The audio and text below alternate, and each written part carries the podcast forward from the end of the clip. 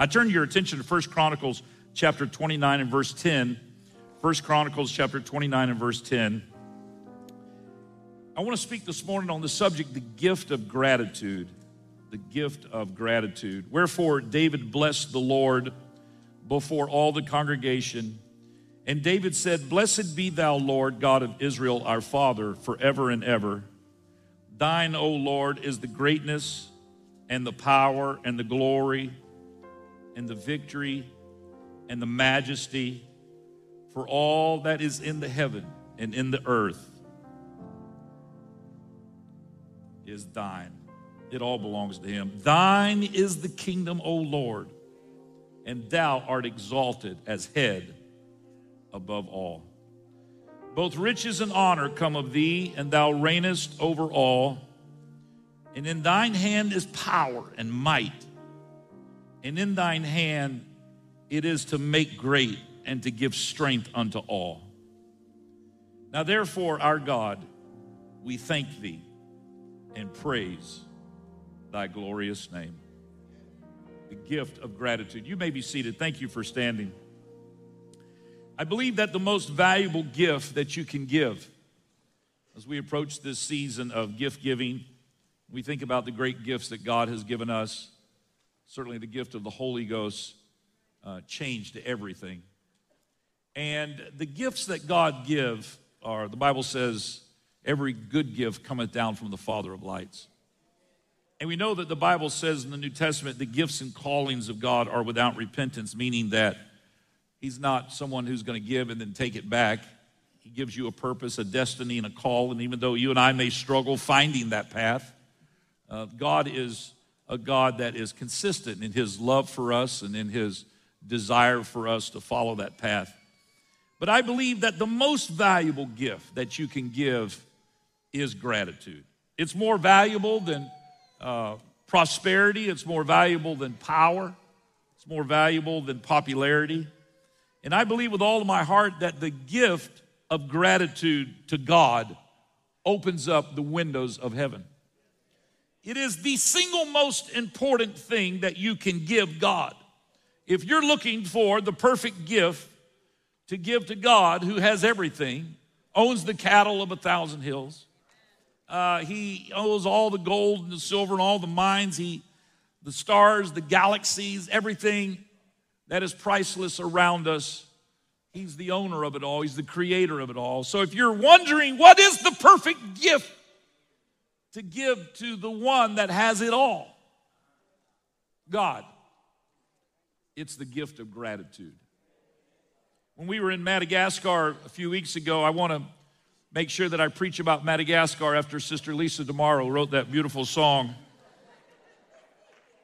for the anniversary weekend. And uh, I, I, think it'll be a top 10 hit. Um,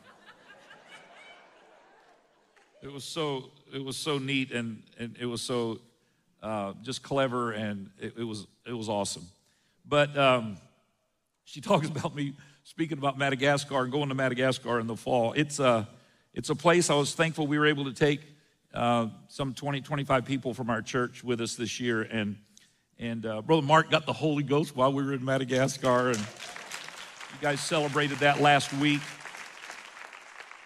Oh, I wanted to be here so bad for that. I was able to watch it online, but we had committed to be uh, in a leadership, teach a leadership summit for one of the churches in Louisiana that is a sponsor of our WINS conference. And um, We'd committed to that almost a year ago, so we weren't able to be. But I was able to watch it, and oh, what a celebration we had. But when we were in Madagascar, there was this, this one particular service um, where the, the, the sincere uh, worship of thousands of people assembled together, it just caused us to uh, be in awe of, of how strong the presence of God was uh, in that stadium. They, they may have a clip of it, but they were singing this song called The Blessing. Do you know that song, The Blessing? Amen. Amen.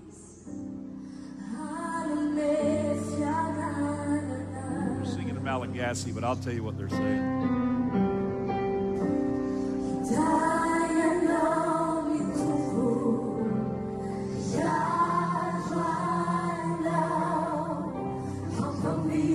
And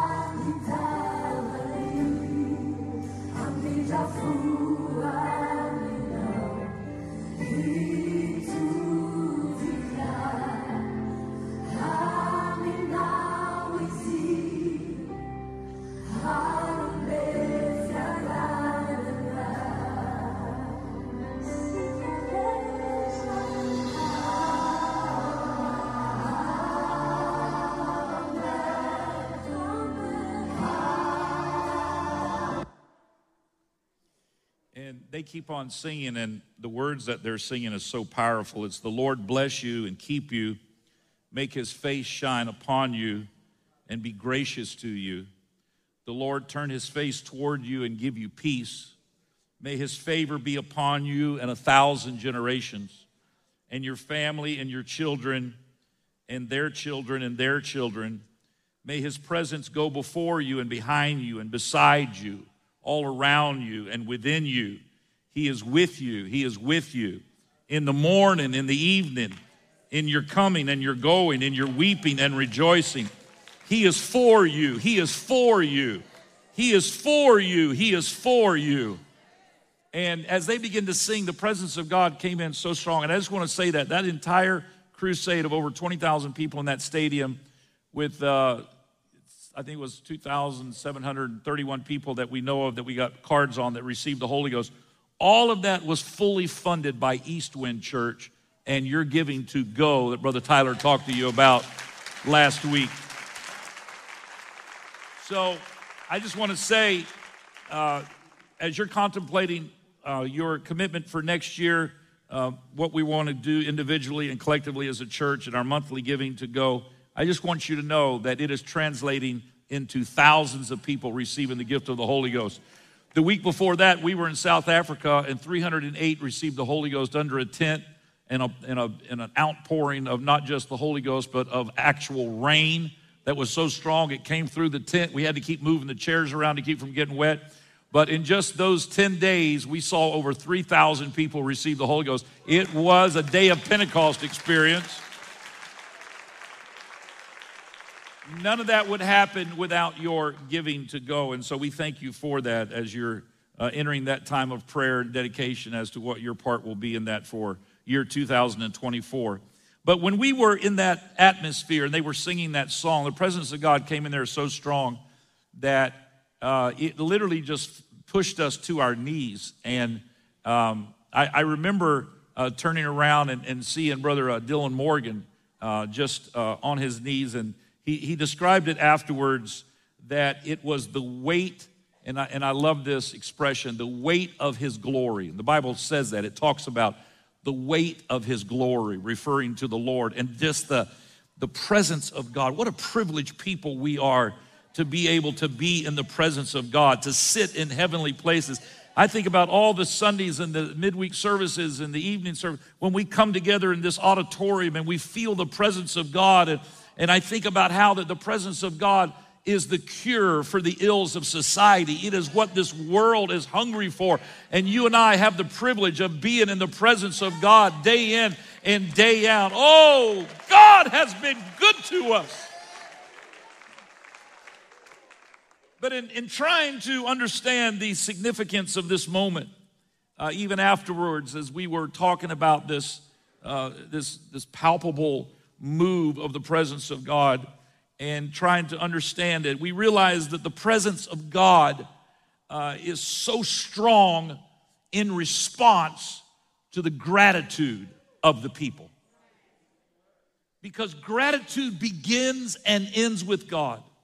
When we enter into that realm, when it's just pure, unadulterated gratitude for the great God that we serve, I believe with all of my heart, and I have seen it with my eyes, we become immersed in the presence of God.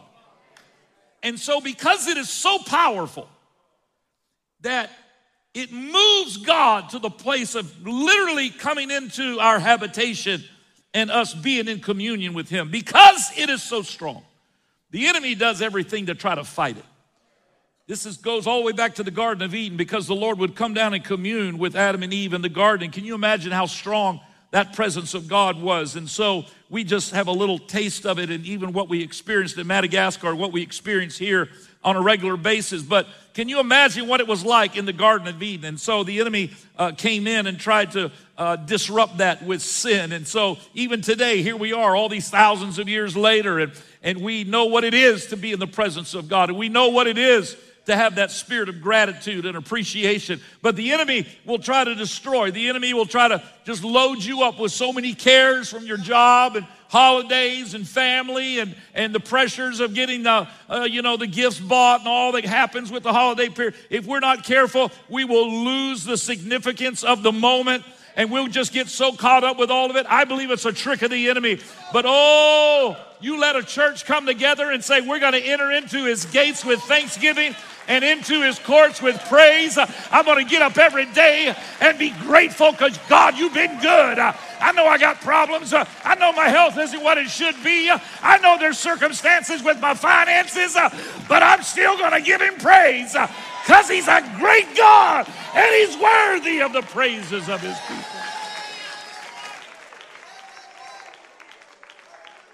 And I believe with all of my heart that gratitude in the face of disappointment is even more powerful.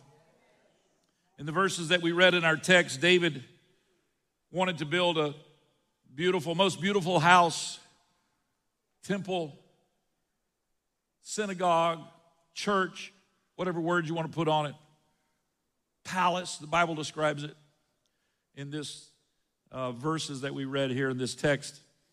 He wanted to build this to bring glory to God. I don't believe it was to honor himself. I believe it was to honor God. And the Lord said, Your hands are bloody from war. And when David got that message, I'm sure he was disappointed.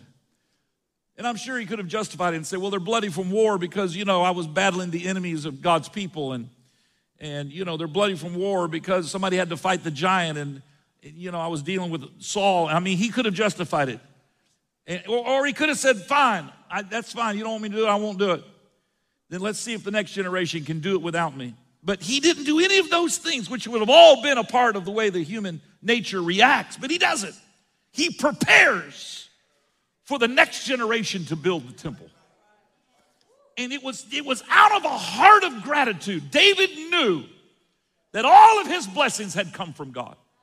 Even though he was a human and his mistakes are well documented, it was this heart of gratitude that I believe caused David to be described as no other person in the Bible as a man after God's own heart because it was a heart of gratitude. We start from the very first verse in this uh, text that we read in First Chronicles chapter 29. I think it's so powerful. I want to uh, work our way through these scriptures in the time that I have with you this morning. It says, Furthermore, David the king said unto all the congregation, Solomon my son, whom alone God hath chosen, is yet young and tender, and the work is great. For the palace is not for man, but for the Lord God. He's describing this temple that's going to be built as a palace. Now I have prepared with all my might for the house of my God the gold for things to be made of gold, and the silver for things of silver, and the brass for things of brass, the iron for things of iron, and wood for things of wood, onyx stones, and stones to be set, glistening stones, and of divers colors, and all manner of precious stones and marble stones in abundance. He didn't say, we don't just have one or two rocks hanging around here. I have prepared. I've, I've gone everywhere. He was the most powerful king of the most powerful kingdom of that time. And David had the means and he gathered all of it together. The Lord had said, You're not going to build it, but that did not change his heart from desiring to show gratitude to God. If I can't build it, uh, I'm going to gather everything together and I'm going to make sure the next generation can build it. And then verse 3 he says something that's so powerful.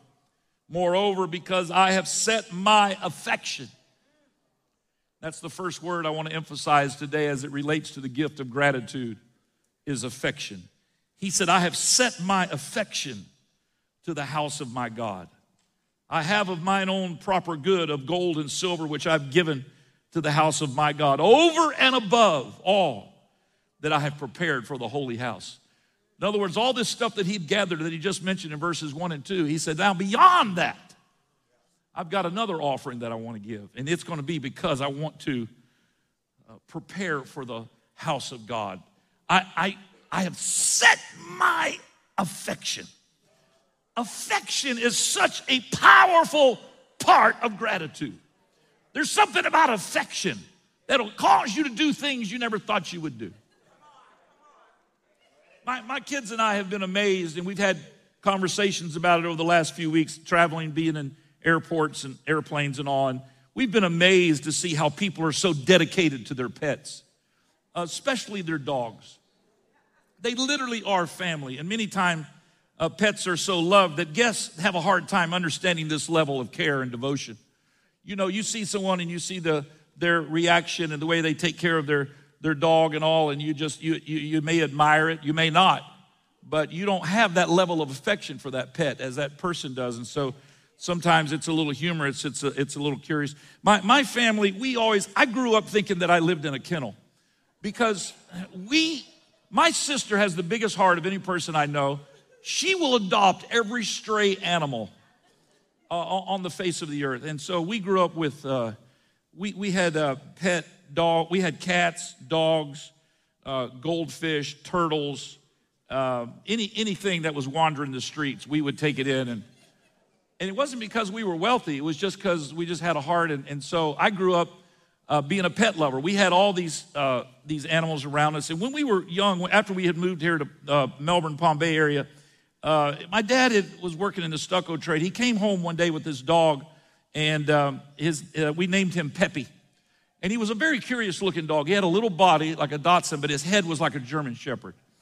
And my mother said it was a corgi. And she said the Queen of uh, England has corgi dogs, and so I now have a corgi. And so she, even if you ask her to this day, she will tell you that he's a corgi. Now, I have no idea why a corgi would just be wandering around a job site, but nonetheless, she's convinced and convinced all of us that we had a corgi and that we were royalty. So we had this little dog, and she had convinced Peppy that he was royalty. And so uh, we would go through uh, Wendy's uh, drive through and we would go through and get uh, hamburger just for Peppy.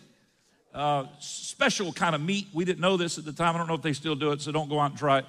But it used to be the meat that they had, they overcooked or wasn't right for the hamburgers, they'd put in the chili. And you could go and get it for your pet. And so uh, Pepe was so devoted uh, to my mother and to all the family, but maybe not to me, but for, from almost all the family. He was so devoted and so affectionate. And, and my mom became so very, very close and attached uh, to Pepe that after uh, Pepe uh, passed away, they didn't have a pet for many, many years. And a few years ago, I decided it was time for my, my parents to have another pet. And so at Christmas time, I bought them a, um, a little uh, black lab. Oh, he was so cute. We named him Zorro. And he had like a champion granddad and a champion mom and all kinds of champions in his bloodline. And, uh, and, and, and we got, he was a little bitty puppy, and I gave him to my parents and all that. And I remember my dad would come to church and he would lift up uh, his hands to worship the Lord, and his sleeves would all, his hands were all filled with band aids, like he'd been in a fight with Edward Scissorhands or something. I know it was just all band aids like that. He'd hold. And I'd say, Dad, what's the matter? He'd say, Zorro. Zorro. And uh, so finally, I didn't hear about Zorro anymore. And, uh, and so uh, I wondered one day, I asked, I said, What happened to Zorro? Well, come to find out, my parents, without telling me, had given him to the Klinglers. And they say, well, you know, they know they they work with dogs and they do all that championship stuff, running and medals and jumping through hoops and all that. So we gave him, they'll know where to get it. He'll have a good home, he'll be fine. And I said, I paid good money for that dog. My dad said, for your next birthday, I'm gonna buy you a horse. so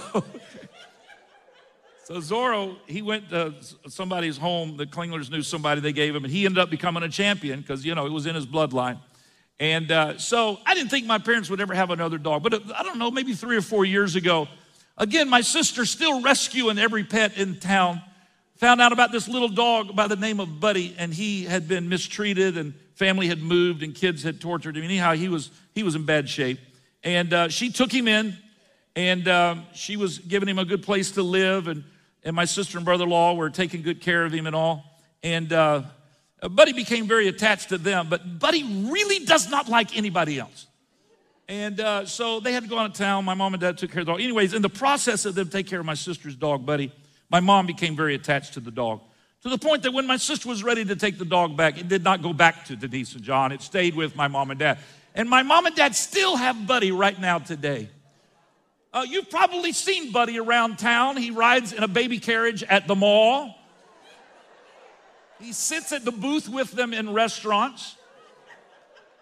And Buddy has bit Brother Richie twice. How can you bite Brother Richie? The nicest person I know on the planet. And it took Buddy for it took Buddy a while, but he finally got to the point where where he you know tolerates me or likes me, and um, and he uh, is uh, he's a very unique dog. So on Thanksgiving a couple of days ago, my mom was telling everybody about how that my parents were with Buddy in some restaurant in town, and they uh, were there eating, and, and, and Buddy was sitting there on the booth, and and a big legitimate service dog, like a German Shepherd of some sort, came into the restaurant and Buddy jumped down off of the booth and raced down the aisle of the restaurant and tried to attack this, this big German Shepherd. And instead of my mom saying, Oh, I was so embarrassed and I, I scolded Buddy and I got on to him, as she's telling this story, and I'm not even really, because I already knew about it, I was, I was watching football, so I was kind of half listening to the conversation going on in the kitchen. But I, I noticed this about my mom. As she's telling the story, she said, You know, but and Buddy, this dog, I don't even know what kind of dog he is, but he's little like this. And she said she was so proud of Buddy for doing this. She said he was fearless. He jumped off the booth and ran down there and tried to take out a German Shepherd. He was amazing. He was fearless. She was like proud of the dog.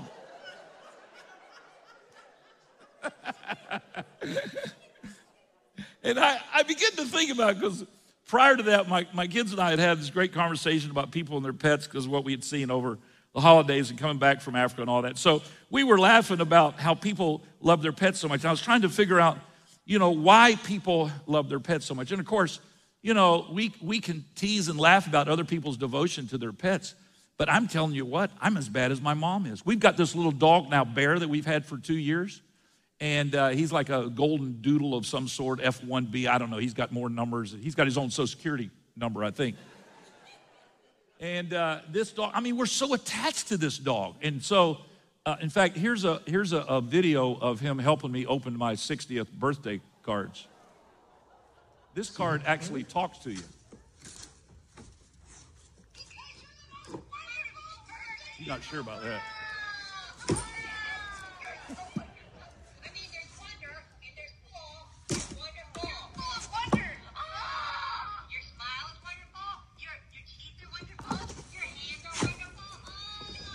Bear?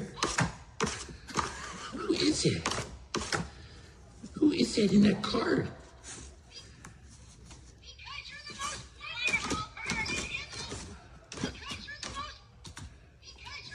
See, now that means more to me than it does y'all because it's my dog.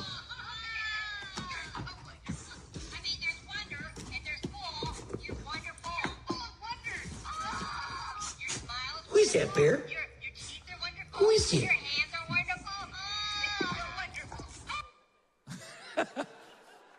We could spend the rest of the day just showing videos of bear. But, and so I'm like, okay, so I'm, this, I'm as guilty as everybody else is about being attached to our pets. And, and so my mind, the way it works is I try to figure things out. So I'm like, why is it that we are so uh, drawn and attached and, and, and will fight for our pets to the point where uh, it, it's, it, it's almost humorous to others? And I've come to this conclusion that we are this way because how affectionate these dogs are with us. They are so affectionate. They, they, they don't care how much money you make. They, they sit and wait all day long for you to get home. Uh, I, I, tried to take a picture the other day of Bear, literally uh, just looking. He literally just watches the front door for hours, hoping that my wife will come through the door. He just stares and just looks at it. And when he does, and when she comes through the door, He is so excited, jumps around, he's so happy just to be in the presence. There's so much affection. And when something, even if it's not a human being, but when some entity shows you that much affection, you can't help but love it. It don't matter if the dog is ugly. It don't matter if the dog is dumb. It doesn't matter if the dog can't hold his bowels. We'll wander around and clean up after it. We'll do whatever we have to do to make sure that dog has a comfortable existence. Why? For one single solitary reason they are affectionate, they love unconditionally. Now, we could get into a whole discussion about whether they love because you're the one that's providing food for them and, you know, is it need based love and all of that. But even if you don't bring a treat, they still love. This dog that we have, Barry, he'll, he'll sit right there, put his head on your feet, and, and just almost devoted. And I got to thinking about how that must be with God because if we can just show devotion, Lord, I'm going to love you even if I'm in a bad time, even if I don't feel like you've given me the gifts that I deserve, even if I'm going through a time of disappointment like David was, I'm gonna still set my affection on the house of God and the things of God. I'm gonna tell you something right now. I believe it with all of my heart. God cannot refuse a human being that shows him affection. Even if you've made mistakes, uh, even if you have sinned, uh, God will draw close to somebody somewhere that will say, Lord, I love you. I just want to show my affection. I just want to show my appreciation. I want to just bless the Lord. If we get concerned about the things of God, this is why David was affectionate about the house of God. He was affectionate about everything that related to God. He was affectionate about the ark because it represented the presence of God. He was affectionate about the victory on the battlefield because it represented the reputation of God. God among non believers. Uh, he was affectionate about the people of God because it represented God's promises. Everything uh, that had to do with God, uh, David was affectionate about. And it was more than just his words, it was affection to the point that he was extravagant about God. Now, we, we can get our arms around affectionate. But I'm just wondering, and I'm just going to challenge you with what I feel in my heart today. What would happen to a group of people that not only were affectionate about God, but were extravagant about God? And I think that there's just a taste of that in what we see in Madagascar. It's not just affection, it's extravagant affection. This is why uh, for me at least, I, we, we were so moved during this 25th anniversary. It just touched our hearts so much because I, it was done with heart. It, it, it wasn't just appreciation, it was affection that was extravagant. And here's what I know about affection when you are in love, you show affection by being extravagant. You will buy things that you cannot afford. For the one that you love. I remember when I was dating Sister Amy, we were uh, getting close to uh, uh, proposing. She didn't know that. She didn't think the day would ever come.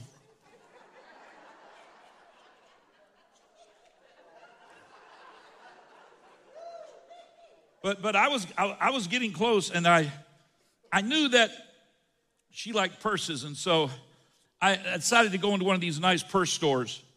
I'm going to tell you what, I went in that nice purse store and I said, I don't care what it costs. I'm going to buy it. I, I think it was Coach. I think it was a Coach purse store. And I walked in there and, and I walked around and I tried to find one I thought she would like. And, and I didn't even look at the price tag. I didn't care about the price tag. I went up to the cash register. I, I was going to be extravagant about it. I didn't care. And they got up there and they told me how much it cost. And I said, I'll be back in a few days.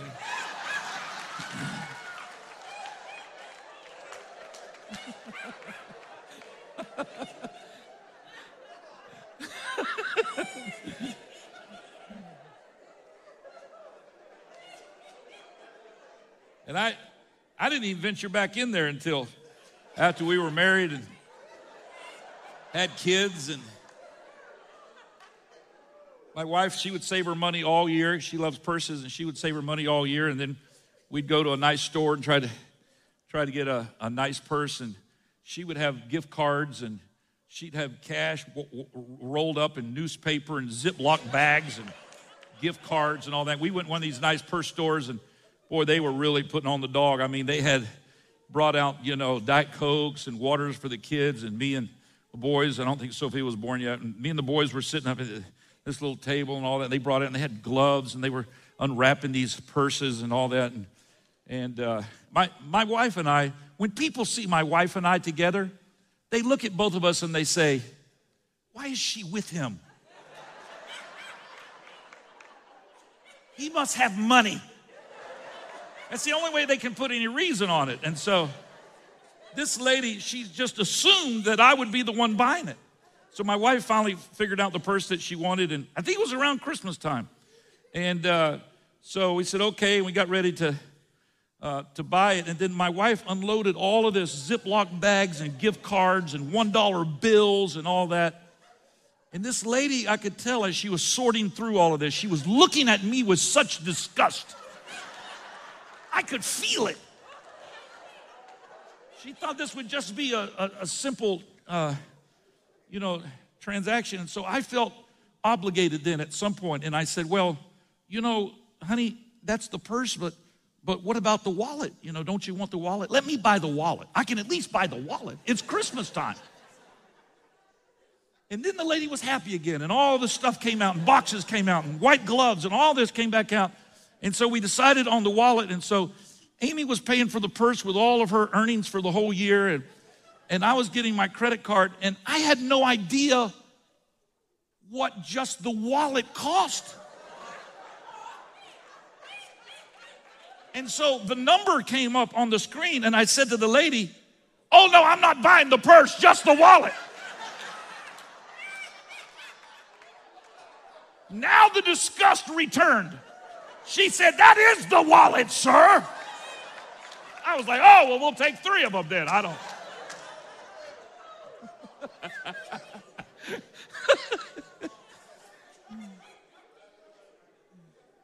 it was obvious I did not belong in that environment. I was like Shamu at Disney World, it was not my natural habitat.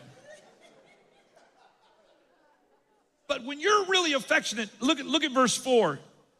You buy things you can't afford. Even 3,000 talents of gold, and the gold of Ophir, and 7,000 talents of refined silver to overlay the walls of the houses with all the gold for things of gold and the silver for things of silver and for all manner of work to be made by the hands of artificers, and who then is willing to consecrate his service. Remember that word, we'll come back to it. This day unto the Lord. Then the chief of the fathers and princes of the tribes of Israel, and the captains of thousands and of hundreds with the rulers of the king's work offered willingly and gave for the service of the house of God of gold 5,000 talents and 10,000 drams, and silver 10,000 talents, and of brass 18,000 talents, and 100,000 talents of iron. And they with whom precious stones were found gave them to the treasure house. They people went to their houses and got their precious stones. And of the house of the Lord by the hand of Jehiel the Gershonite. All of that was because there was something that came uh, into the heart of the people that said, it doesn't matter what it is, it doesn't matter how precious it is. We are so thankful for what God has done for us.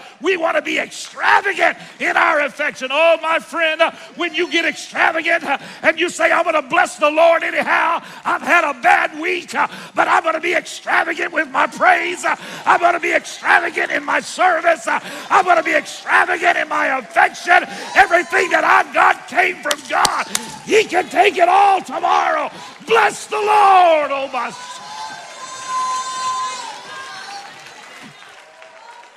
Woo! Hallelujah. Oh, I feel the presence of God just talking about it. Service. Not just affectionate service because gratitude, I think, has different elements to it, so we have to unpack it. Service is another part of gratitude. You, know, you always know who's grateful by their acts of service. But let me tell you something about serving, it brings joy. When you are grateful, you want to serve, you want to give. When you're grateful for how hard your husband is working to try and give the family a nice Christmas, you're grateful, you want to make him a nice meal. You know what his favorite meal is, you know what his favorite dessert is. and you'll work hard to serve him what you know he likes. It doesn't matter how long it takes you, it's a joy to do it.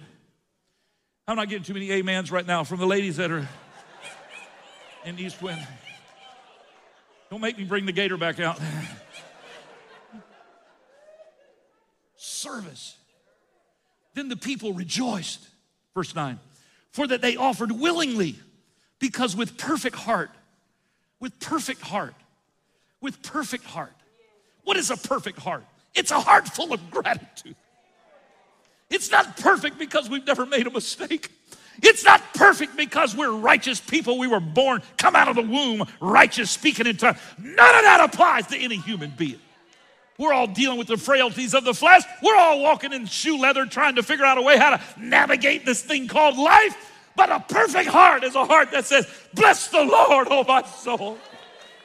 I worship you even though I'm dealing with sickness. I worship you even though I'm dealing with crisis. I worship you though I'm dealing with disappointment and loss. I got a heart that is affectionate toward God.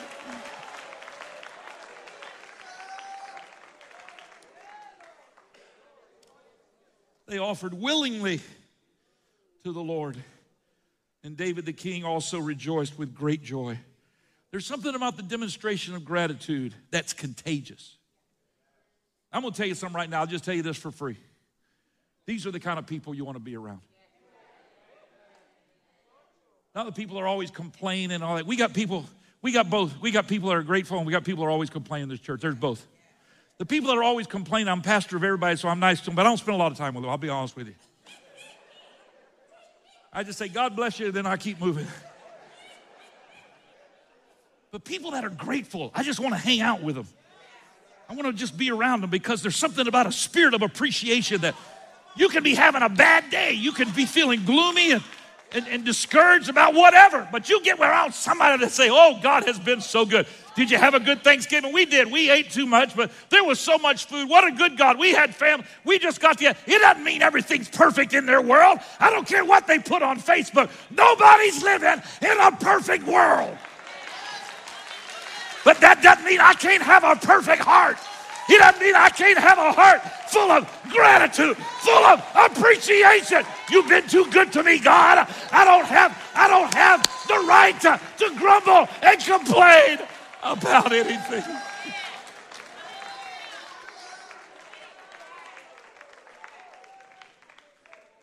And so if we really feel that, then it'll be more than just words, it'll be acts of service. In fact, they tell us that acts of service are one of the five love languages. The Bible says, No greater love hath this. You remember we said at the beginning, gratitude is so special God because it is from Him. He's the beginning and the end of gratitude. No greater love hath this than a man lay down his life for his friends. You talk about acts of service. Jesus is the author of gratitude.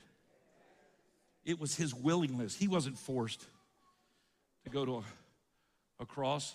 The Bible even talks about he could have called 10,000 angels down. He freely gave his life. And that single act, ladies and gentlemen, it changed all of humanity. And it's still changing us even to this day, more than 2,000 years later. Acts of service. You can always tell who's really grateful because service is not a struggle for them. It doesn't, it doesn't matter if it's a relationship with your spouse or your kids or if it's being involved in volunteering at your church. It, it doesn't matter what the, the object of that affection is or what the recipient of that affection is. It will just naturally be displayed in service. And it doesn't, it doesn't feel like work. It doesn't, it, it, there's joy in it. I, I, I looked around and I apologize to keep using Madagascar, but it's Sister Lisa's fault. She wrote that song, and so. But, uh, you know, the, the missionary said, well, this is the first time I've even been here. All of that was done by all those people in Madagascar. The banners, the speakers, the, the, the uh, I, I, told him, I said, I didn't know you guys had brought in flight attendants. They had literally all of these ladies that were ushers, and they all had on these like red suits and red hats, and they all lined up in the stadium, and they are all lined up at each row. And that meant you weren't to sit over there, you were to sit in the middle. And then as the middle filled up, they would move over. And I thought, what a gracious way to do that. I'm going to do that on Wednesday nights here.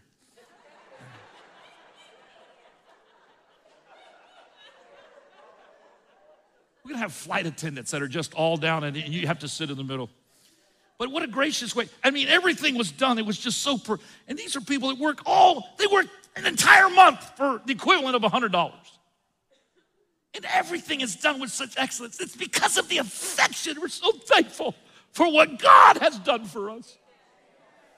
Oh, I just felt it. Maybe I'm just preaching this to myself. Lord, I want to have a heart like David and just say, Lord, I want to set my affection on the house of God.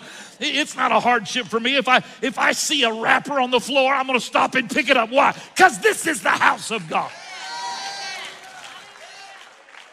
I'm not going to treat the house of God like I would some hotel room. No, this is where God abides. This is his house. We want the carpet to look right. We want the platform to look right. We want the best lights. We want everything to be the best that it can be because it's God's house.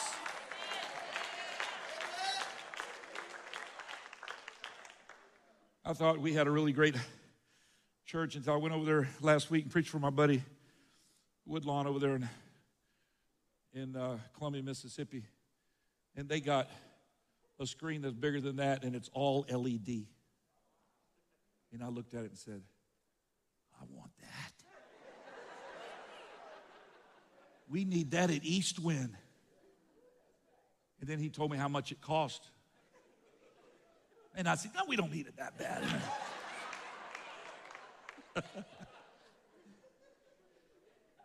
but later I, I thought about the story I remember hearing when I was just a boy. My dad's favorite preacher was a fellow by the name of George L. Glass Sr., and he would preach for two hours.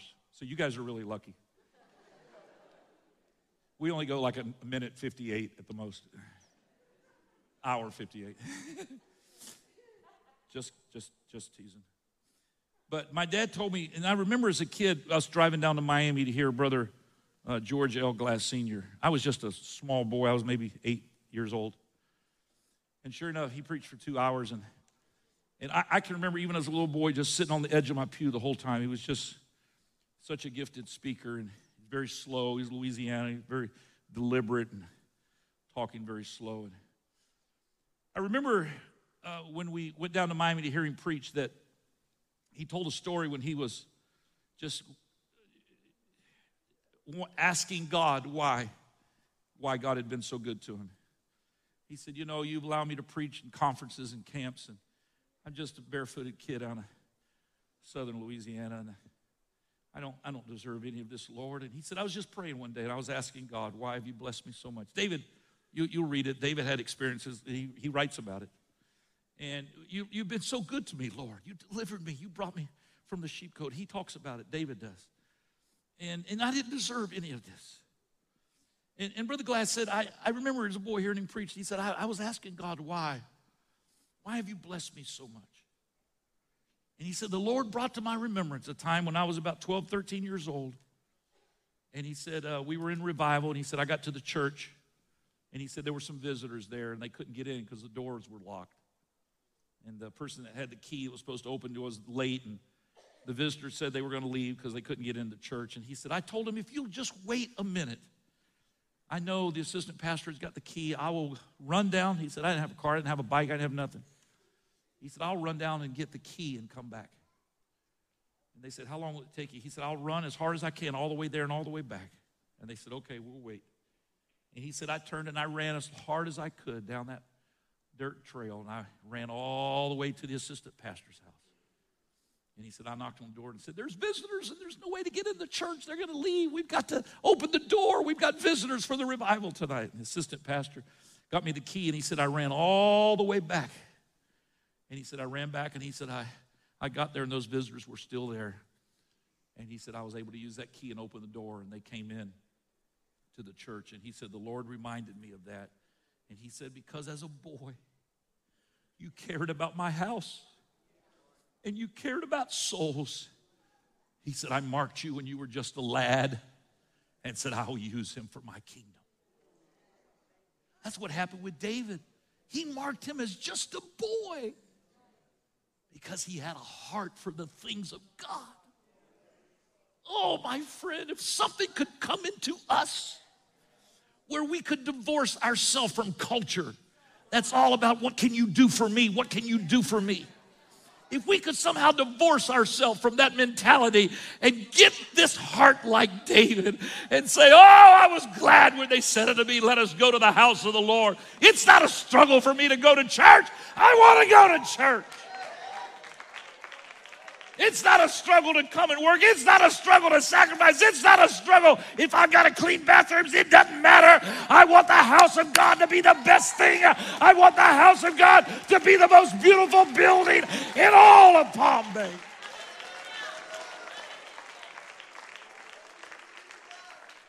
Let me move quickly. Verse 13. Now, therefore, O God, we thank thee and praise thy glorious name. But who am I? And what is my people that we should be able to offer so willingly after this sort? For all things come of thee, and of thine own have we given thee. For we are strangers before thee and sojourners, as were all our fathers. Our days on the earth are as a shadow, and there is none abiding. All of us are going to go eventually. But you'll be here from the beginning to the end. The third thing that I close with is thanksgiving. Thanksgiving is gratitude expressed. You may be thankful, but unless it is expressed, it's not gratitude. Gratitude has to be expressed. Jesus healed the 10 lepers, and they were probably all thankful, but only one returned to say, Thank you. And Jesus took note of it and said, Where are the nine? You can't just think thanksgiving, you have to express it. When we were in South Africa, they were so thankful. They'd never had any kind of a crusade where they had more than 20 people get the Holy Ghost in that Durban area. And here we'd seen over 300 people receive the Holy Ghost. And they wanted to express their appreciation. And so everybody on our team, they, they just, they made these bags, had our names put on them, and had them all full of different gifts, little thermos things to drink out of with our names on them. They put everything they could in there to remind us about South Africa and little keychains and medals and all kinds of little goodies. And here's something else. It's got South Africa on it. And all of us, there's pictures I'm sure you've seen on social media. All of us in our team, we're all standing on the platform like this with our little bag. And I looked at all of that and I realized, you know what this is? It's expressed gratitude. It's expressed gratitude. And it's not something that, that you're unaware of because you guys live this as well as we just saw a week or two ago. But I don't know how to say this other than just to share my heart with you this morning. That if you could have a culture of gratitude that's a part of your everyday life, where you start off every day by saying, Lord, I want to start off today before I check my email, before I check Facebook, before I check my text messages, before I watch the morning news. I want to start off every day by just saying, Lord, I give you thanks. I just want to thank you, Lord. You don't, you don't look for a perfect season to do that because you'll never find one. In fact, when you're going through the most, give him the most praise during that time. And I'm going to tell you right now, your whole life will change. It will turn around. You're going to find joy that you never thought you could have. It's contagious too. I mean, it'll flow out from you into your family and it'll flow out into your neighbors. There's something about it when you have a heart of gratitude that says, God, I want to be extravagant in my love toward you. I want to be extravagant in my ex- expression of appreciation toward you. And when you do that, I'm here to tell you something will happen that will change your life. Would you stand to your feet?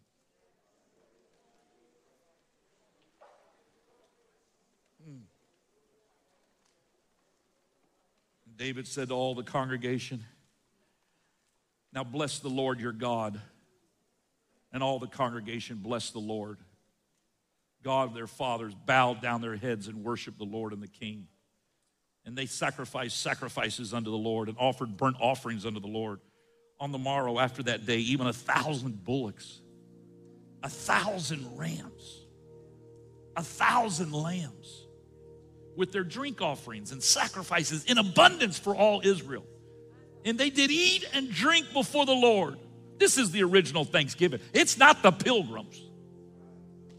It goes all the way back to the Old Testament. And did eat and drink before the Lord on that day with great gladness. And this I just love. I never had seen it before. And they made Solomon, the son of David, king the second time. They'd already made him king. But they said, We love God so much. We're so thankful. We're going to make him king all over again. We're going to do it the second time. You know why they did that? Because of their gratitude for God and their thanksgiving for David, his father. They were still getting to know Solomon. They didn't really know him that well. But they were so thankful for the blessings of God. They wanted to show their gratitude by making Solomon king again. Oh, my friend, there's something special about gratitude. It's not a one time thing. You love the Lord so much, uh, you want to make him king of your heart again and again and again and every day, Lord. I want you to sit on the throne of my heart. You know that I love you, but I just want you to be king of my heart. I want you to have first place in all of my affection. You want to worship him again. You want to love him again. You want to obey his word again. You want to sacrifice again? Can I tell you, every offering, every sacrifice, every expression of appreciation, every perfect heart of gratitude, it has not been in vain, my friend. Uh, God has taken special note of it all, and God's blessings is going to continue to flow to a people that say, Lord, uh, I want to make you king all over again. Uh, I know you filled me with the Holy Ghost years ago. I know you've blessed me, but God, today, will you be king of my heart one more time? That's how you feel, why don't you step out of where you're standing and come down to this altar? Let's take a moment this morning and just say, Lord, I want to make you king all over again. I want to offer my gratitude one more time. I want to express my appreciation one more time. That's it. There's something powerful about doing it together, collectively.